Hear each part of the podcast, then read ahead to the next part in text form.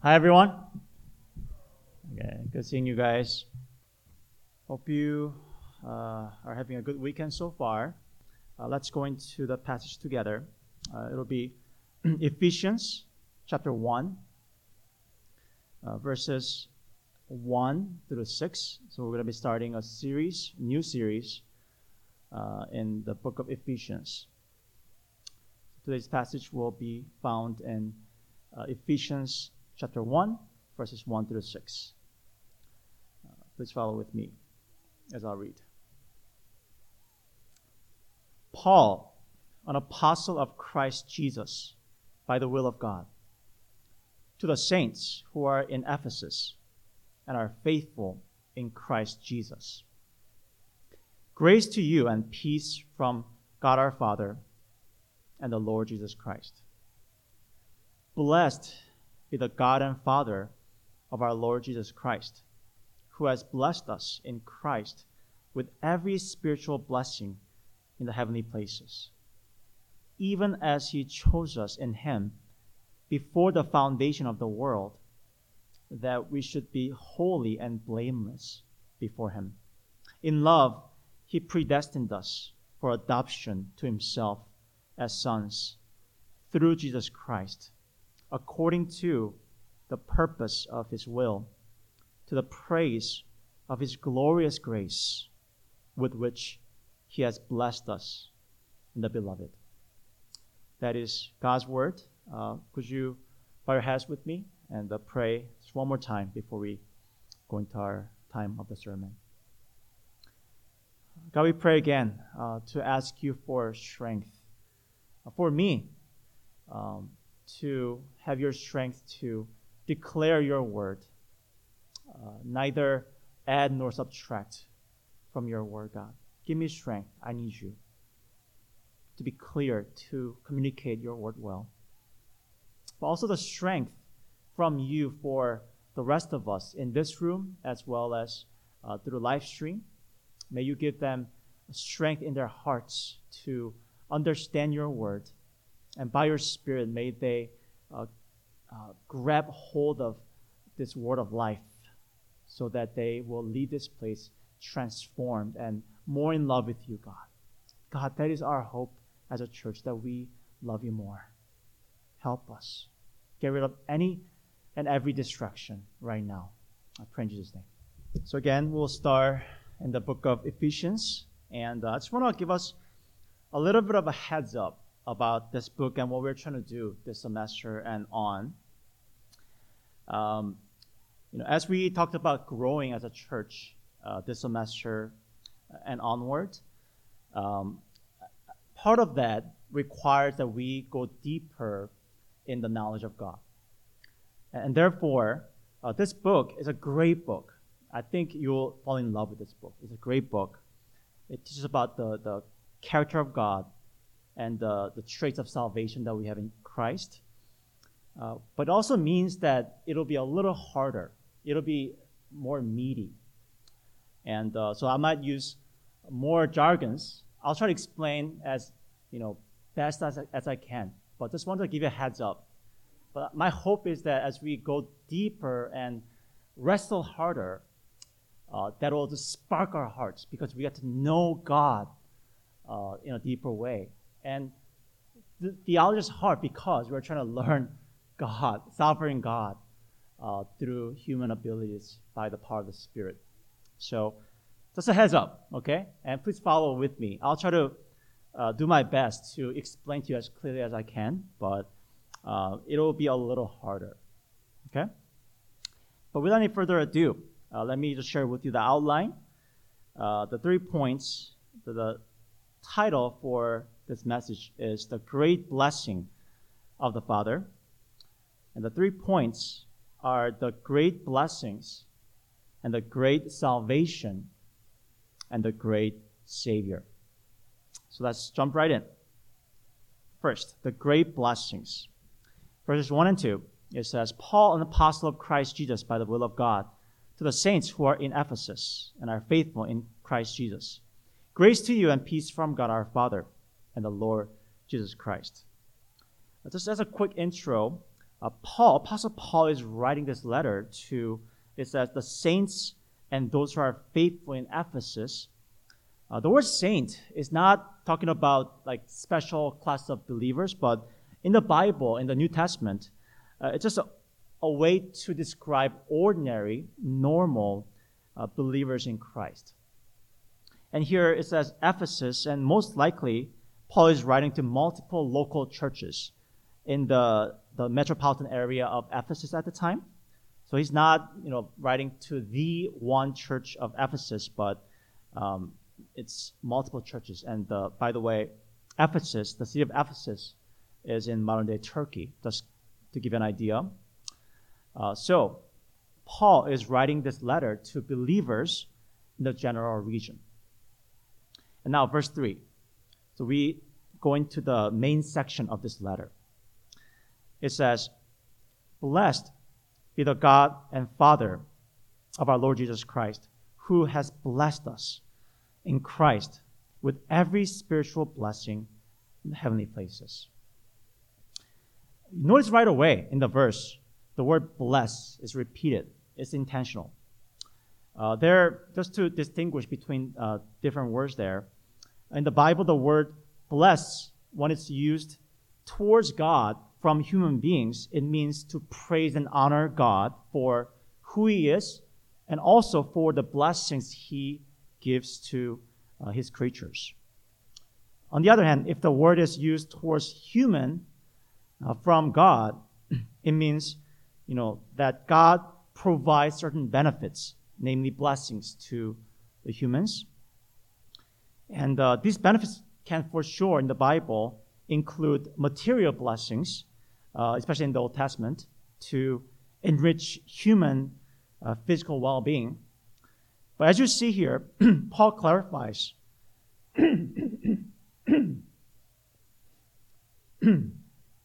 Excuse me. Paul clarifies that, uh, that he's talking about not physical blessings, but spiritual benefits. Uh, that's why he says that God provides uh, Paul and the Ephesian believers with every kind of spiritual blessings that will nourish the believers uh, with the, to improve their spiritual well-being. That's what it means there. And it says it's found in heavenly places, meaning that the source uh, or, or the origin of these blessings is from heaven where God resides. It's coming down from God to bless us spiritually. So, to sum it all up, uh, Paul is trying to say that the believers in Christ have everything they need to have healthy and victorious spiritual lives. Meaning that the blessed God blessed us with every kind of spiritual blessings. You can't miss that. Paul is saying you got, you got everything you need to grow spiritually. And now, let's maybe um, go down to the earth and, and just be frank. You know, we often uh, don't feel this way, right? We don't feel like we have everything we need spiritually. We often feel dissatisfied with where we are spiritually, and which is good, I would say, because you know that would cause us to grow However, we may start thinking that we are lacking some spiritual tools for our spiritual lives and even start blaming uh, our circumstances or other things or other people for our spiritual deficiency. Um, if go to the next slide. um, I don't know if anybody saw this movie called uh, The Family Man. Just by show of hands, just want to Nobody. Okay, it's came out in 2000 and it's not that old, but good movie. Um, just to give you a sneak peek, not to spoil it too much, but um, the actor Nicolas Cage plays an average guy uh, who is a car tire salesman, and he has a wife and two kids and lives in a modest house. And what we see in the movie is that he, this guy, constantly tries to move upward in his career And finally, he gets a chance to get out of the suburbs and you know, get a job at this Wall Street firm. But then after a series of events, he gets to realize that you know, his current mediocre life with his you know, imperfect and yet charming wife and their children is actually the happy life that he has ever dreamed of. Meaning that all this time, you know, he already had everything he needed to live a happy life. And I share that because spiritually too, we may have these ideals uh, that we're chasing after, when in reality, we already have everything spiritually that we need where we are right now in order to thrive spiritually. Here's what I mean. Um, you know, we may think, man, if only I had a you know major that's you know less demanding in school, then my spiritual life would be better.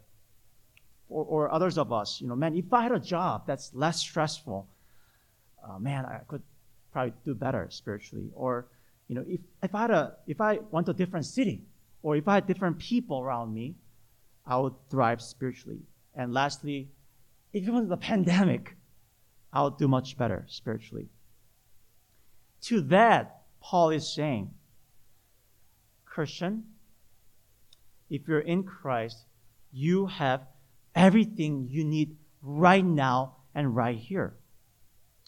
Instead of blaming circumstances, instead of looking elsewhere, you should look at where you are right now. You should look for what you have that God has already given you. And what are those blessings? We'll look at that actually in the following verses. Uh, in fact, next few weeks is, is a long section so Paul will explain to us, you know, what these blessings are, what we have in our ammunition. But for now, before we move on, I just wanted to encourage us to, you know, pause and consider and ask, am I thankful? Am I content? Or do we look around at our calling, you know, again, people or where I am at in my life, and there is dissatisfaction and complaint. But again, ask, our, ask ourselves, am I thankful? Because it says we are a very, very, very blessed people if you're in Christ. God has given you everything you need to get to close, get closer to Him. So the great blessings that we have in Christ. Second, the great salvation. So from verses 4 through 14, Paul will spell out for us what these blessings are. So it'll be, it'll be good our next few weeks. And uh, what's interesting is that Paul will talk about these blessings in terms of the acts of the three persons of Trinity. And today we'll look at, uh, you know, in verses 4 through 6, which talks about the action of God the Father, and the next two weeks we'll talk about the other two persons of Trinity. So God the Father, verse 4, it says, even as he chose us in him before the foundation of the world, that we should be holy and blameless in love. Here, Paul says, God chose or elected. Okay, we got to hash that out, but Please follow with me. I'll do that after I explain the passage. But that's a hard word. So hang in there. So Paul says God chose or elected them before the creation of the world, meaning eternity past. But then there's a goal to that. It says, so that they should be holy and blameless, meaning eternity future when we stand before God at the judgment day. So Paul is simply trying to say that God has secured and accomplished the beginning and the end of Christian destiny.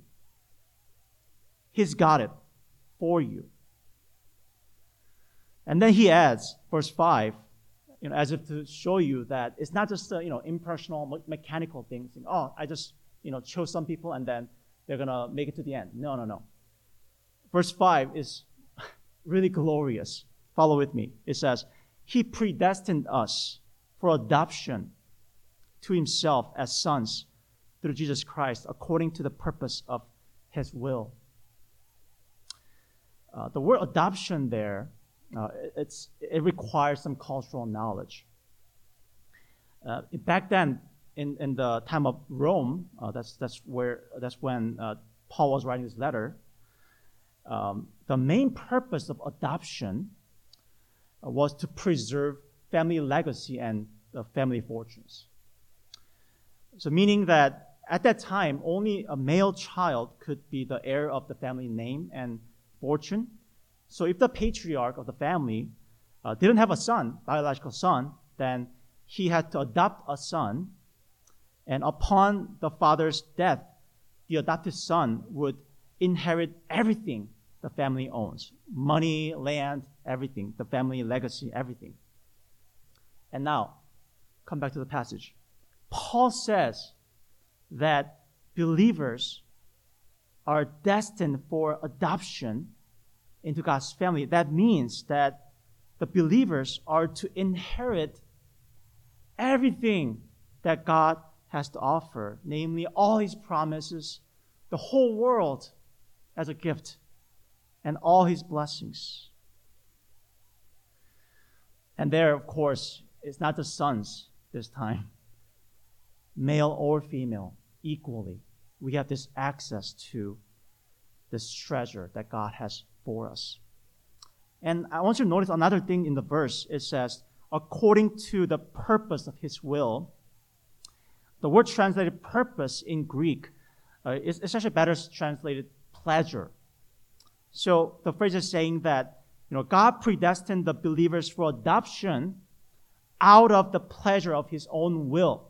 In other words, he did it because he he you know adopted them to give them shower them with his gifts and blessings because he wanted to because he that was his pleasure because he uh, delighted in doing that without anyone forcing him. What that means uh, one commentator says this what that means is that god is a smiling father who enjoys imparting his riches to his children and i hope you're getting the picture of god here not an impersonal god but he's a personal father who desires a relationship with us and predestined us into adoption so we can receive his love and his fatherly affection. That was the explicit purpose of the adoption and predestination. And therefore, again, Paul is saying, You are so blessed. You are so blessed. So that's what the passage is saying. That's, that's what the blessing is all about the election and predestination that God has for us. Now, the question uh, is for, for many of us why would God, why should God choose or elect some people for salvation? Um, for that, I'm going to walk you through something, again, a little heavy perhaps, maybe new, but important. So follow with me. Uh, I'm going to share with you this thing called the Ordo Salutis. It's a Latin word which means the order of salvation that the theologians uh, derived from the scriptures. It's basically the, I'll bring the next slide. It's basically the process and the steps uh, that the, persons and Christians take in order to be saved. It's not, you know, like 10 step process that you take like a you know self-help book, but it's more of a description of what happens in a Christian's life once they are saved. So here's the whole process. Let me just walk us through this quickly. This is first election, like we saw. From eternity past, God chooses some out of whole humanity by his own free will. Nobody forced them. There's no, you know, impulsive standard there. He by his own free will, he chose people. And then he generally calls everyone to come to him. But the problem is, the Bible says, because of sin, our hearts are dead, we do not desire God by our natural inclination.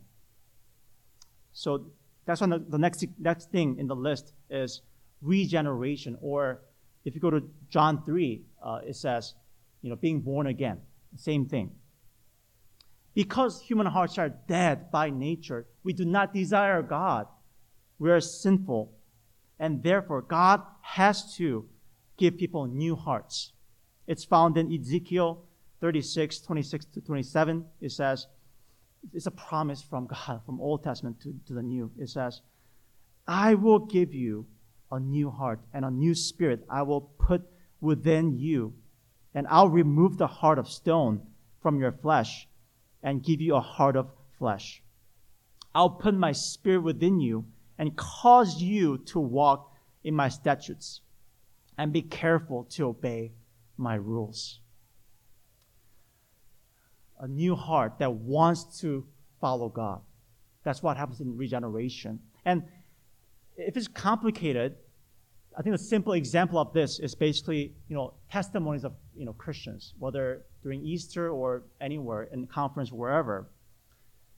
There's always an element of how the person was so far away from God, but by somehow, by supernatural means, the person is drawn to God and confesses their sins and follow after Christ. There's always element like that. And that's an evidence of change of heart, which is a miracle. Uh, I was at a lecture uh, several years ago where some people were arguing that it is ultimately uh, human will that saves us.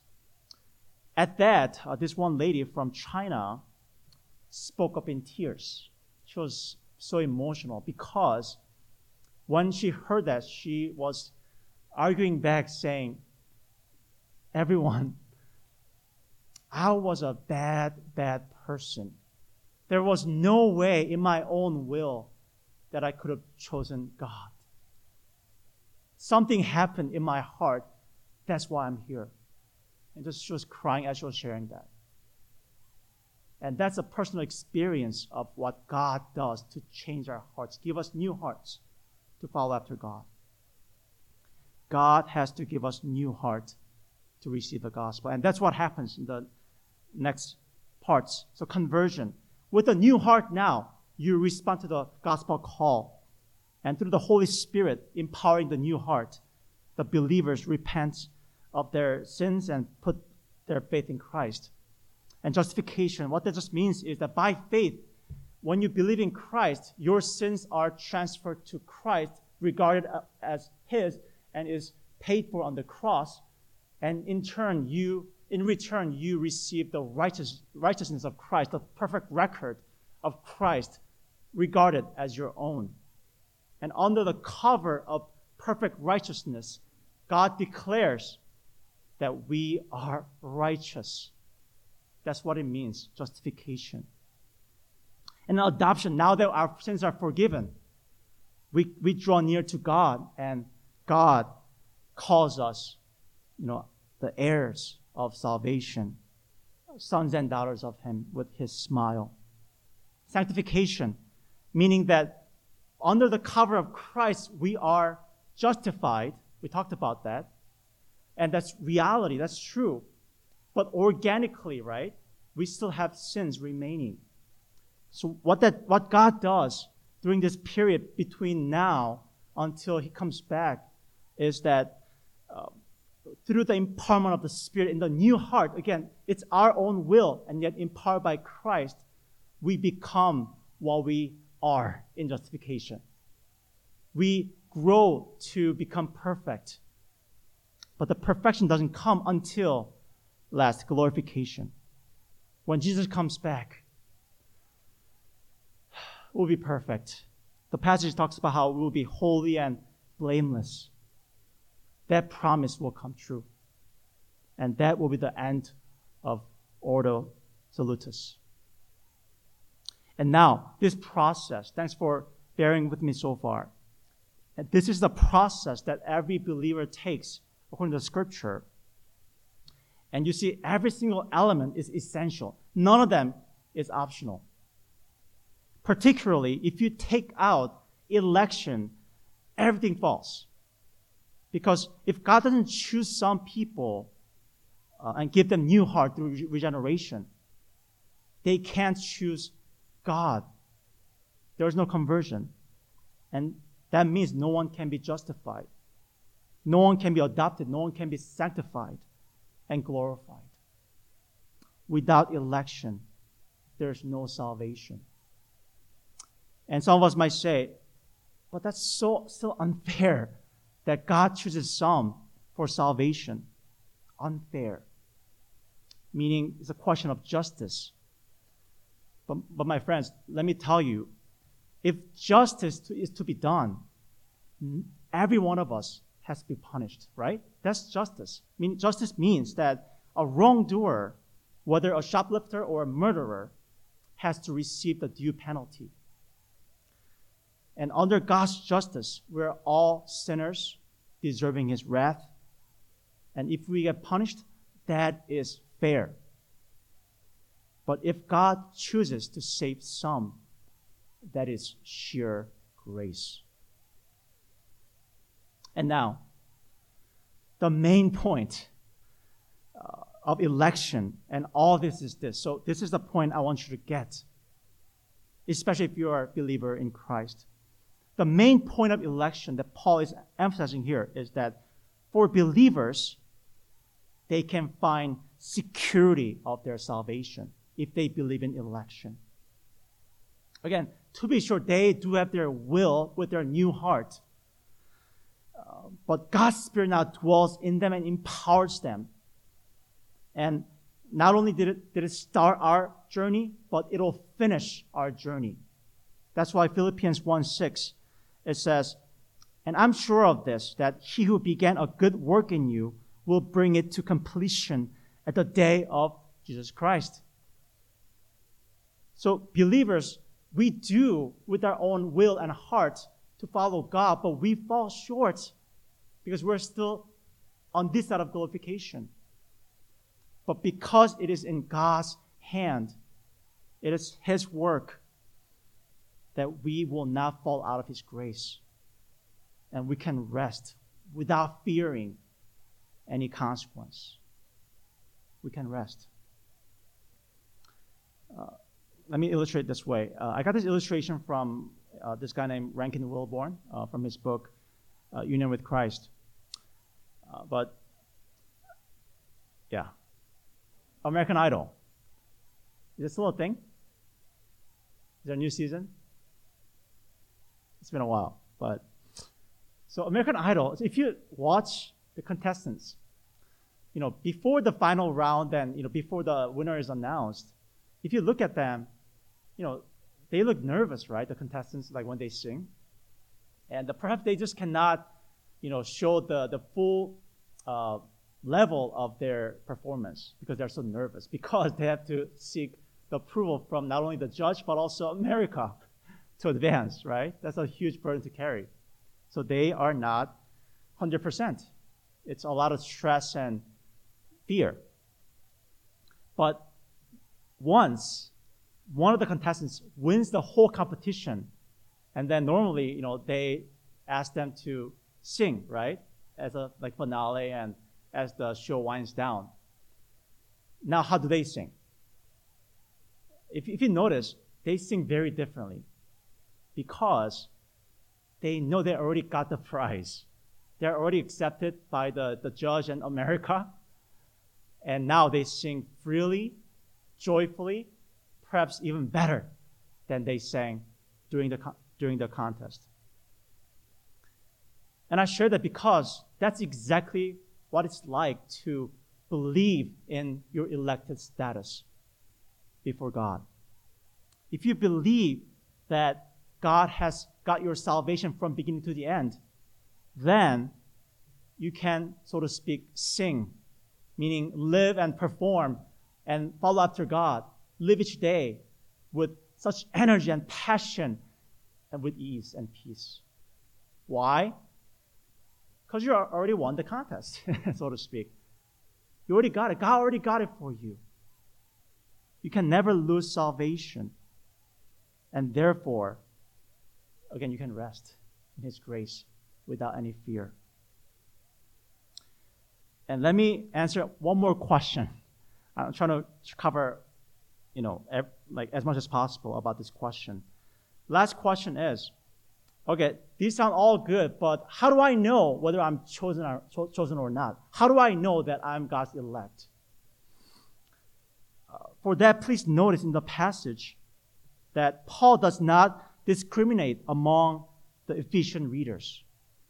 He doesn't say, well, some of you chosen, maybe 80%, I'm not sure, but let me give you the promise of the elect. No, he doesn't do that. He says, you, he says, we all, us, all of us are chosen.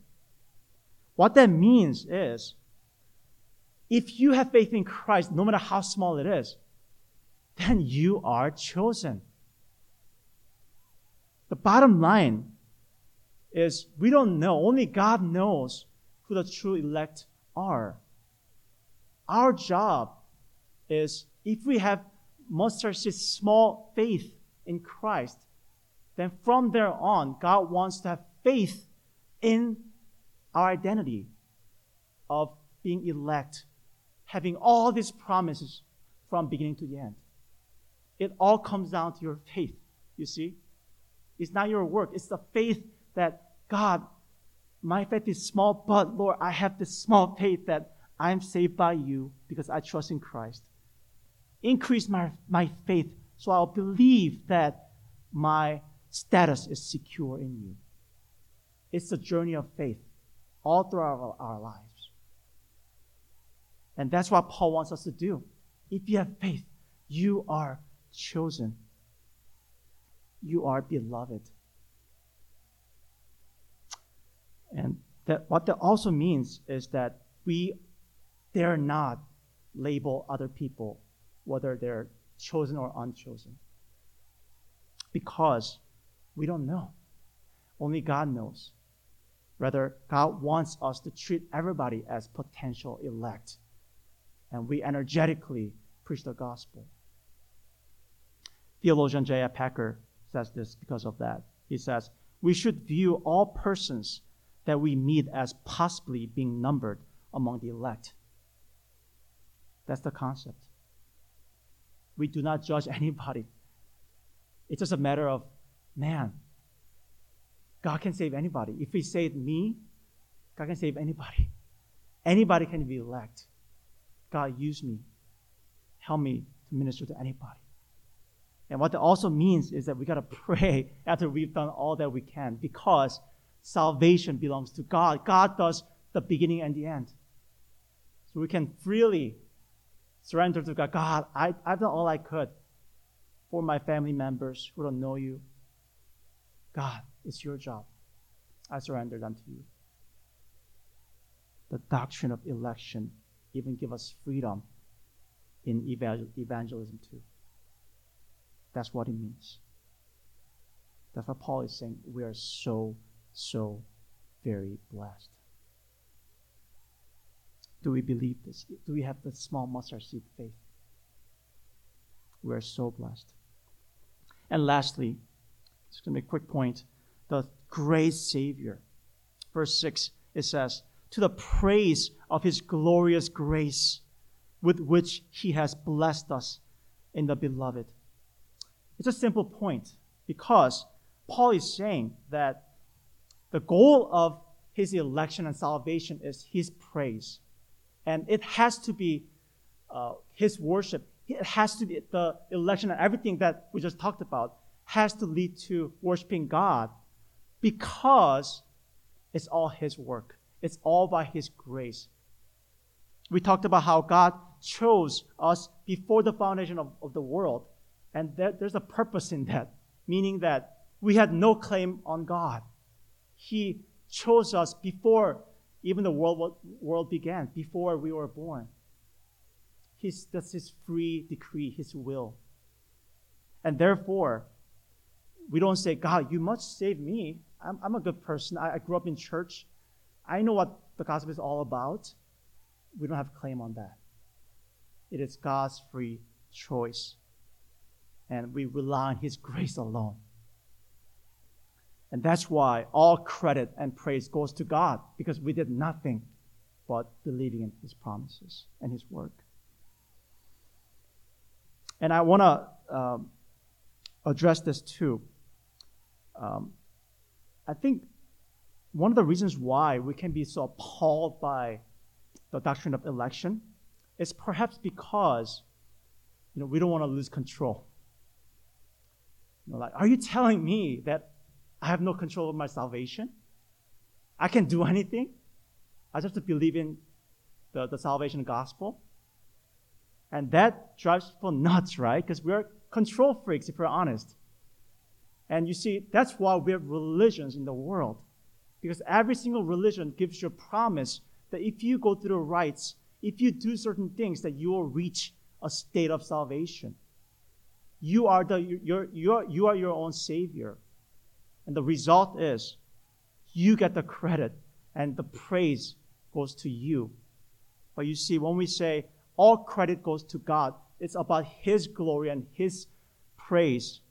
We're affirming that it is all by His work. Again, that's why election makes sense in that. It's all His praise. Uh, let me close with this story. Um, uh, John Newton uh, was a British pastor in 1700s, uh, you know, who is most well known for composing, or, or rather writing, the hymn "Amazing Grace." And uh, you know, he has a story of conversion that is pretty well known. Uh, before his conversion, he was you know, engaged in slave trade. He was a, a ship captain of you know slave trade uh, ship, and he was far from God, as you can imagine. But you know, in one of one of the voyages, he encountered and became a Christian. And then he became a pastor, and then uh, he wrote that famous hymn, uh, Amazing Grace. And I want to just share with us the, the three verses of this song. You know, we sing it sometimes, but I want us to focus on the words to show you that this describes the salvation that we just looked at and how it leads to God's worship. So, first one, first verse. It says, Amazing grace how sweet the sound that saved a wretch like me. I was once lost, but now I'm found. Was blind, now I see. Newton is saying that at conversion, a miracle happened. A blind person sees, a dead heart is replaced by a new heart. He experienced that. How could a slave trader follow Christ? Only by the grace of God. So the grace started the journey. And the next verse, it says, Through many dangers, toils, and snares, I have already come. Tis grace has brought me safe thus far, and grace will lead me home. So that grace that saved Newton miraculously will carry him to completion. And that's Newton's hope and he is at peace. And the last one, I believe this verse was actually not part of the Newton's original hymn. It was added later, but I think it captures the, the spirit well. It says, When we've been there 10,000 years, bright shining as the sun, we've no less days to sing God's praise than when we first begun all praise goes to God. Why? We realize from beginning to the end, it's all God's work. We don't deserve anything. I'm a wretch. Who am I, God, to save me, a person sinner like me, who didn't even seek you, even hated you? You sought after me. All praise to you because you will also carry me to the end. All praise to God. And if you're a believer in this room, take heart and burst into praise as you reflect upon your own stories. And if you're not a believer in this room, I, we welcome you. Thank you for being here. And my prayer, because I believe so much in the election and God's work for our salvation, I pray for you that you will encounter the grace of Christ. The Christ, the Lord, who's been pursuing after you. And even now, as you hear this word, He is pursuing after you. Let's pray together.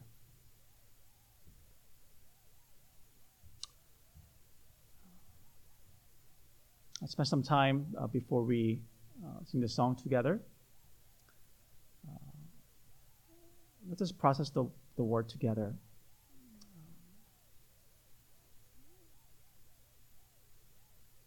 That God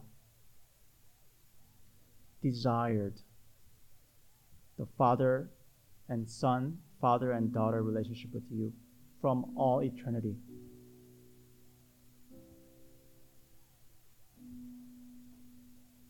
And He found you wherever, wherever He found you to love you, to share the depth of fatherly affection on you. And He will never let you go. He will never let you go. That's why, for me personally, I can wake up in the morning and go to sleep at night because I realize, man, I fall short every single moment. But my Father holds me close, will never let me go. And by His grace, He's growing me, especially through suffering, especially through hardships. Oh, thank you, Lord. That means there's hope in this world.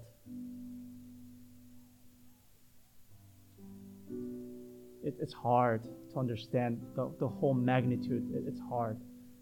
But may God, may we ask God to give us more understanding. And as we grasp that, may we burst into praise. So let's spend some time uh, in prayer before we sing the song together.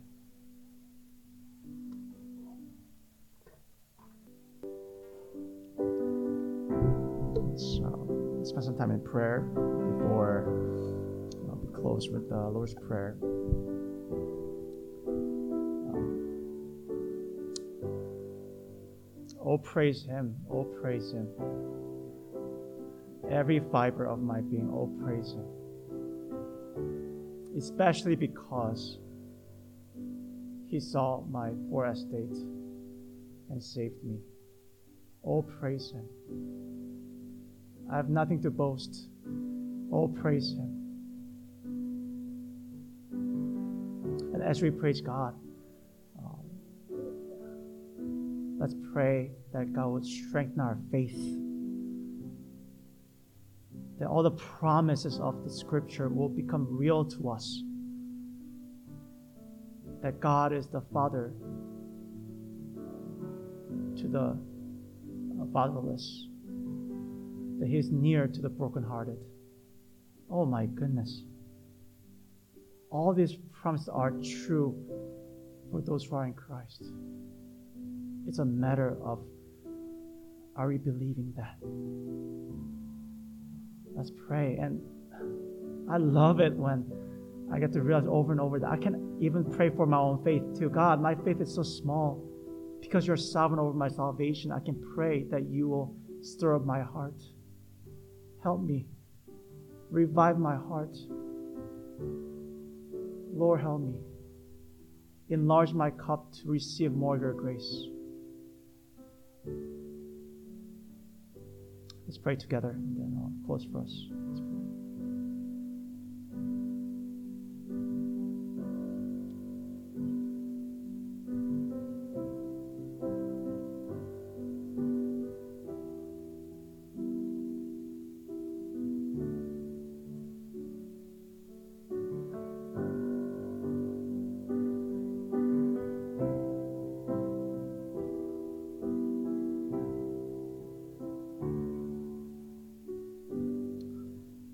Heavenly Father, we thank you for uh, the reminder and teaching of your truth. Uh, may we drill deeper into that in our daily lives, God, because that'll save us so much anguish of our lives. Oh Lord, we need you. Walk with us. Help us. Thank you that we're strong in you. The weak become strong in Christ. The dead becomes alive. So we come to you, relying on you. If there's any pride in us that keeps us from humbly relying on you, please break those things in our hearts, God. Help me want you. Help us desire you.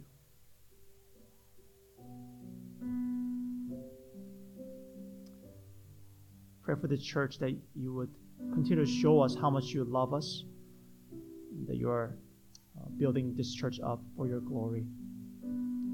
May we be united in that truth of how we are weak, but we are strong in Christ. Thank you, Lord.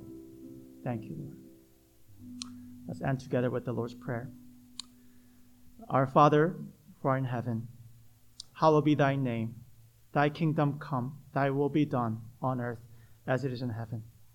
Give us this day our daily bread, and forgive us our debts as we forgive our debtors. And lead us not into temptation, but deliver us from evil. For thine is the kingdom, and the power, and the glory forever. Amen. Please be seated.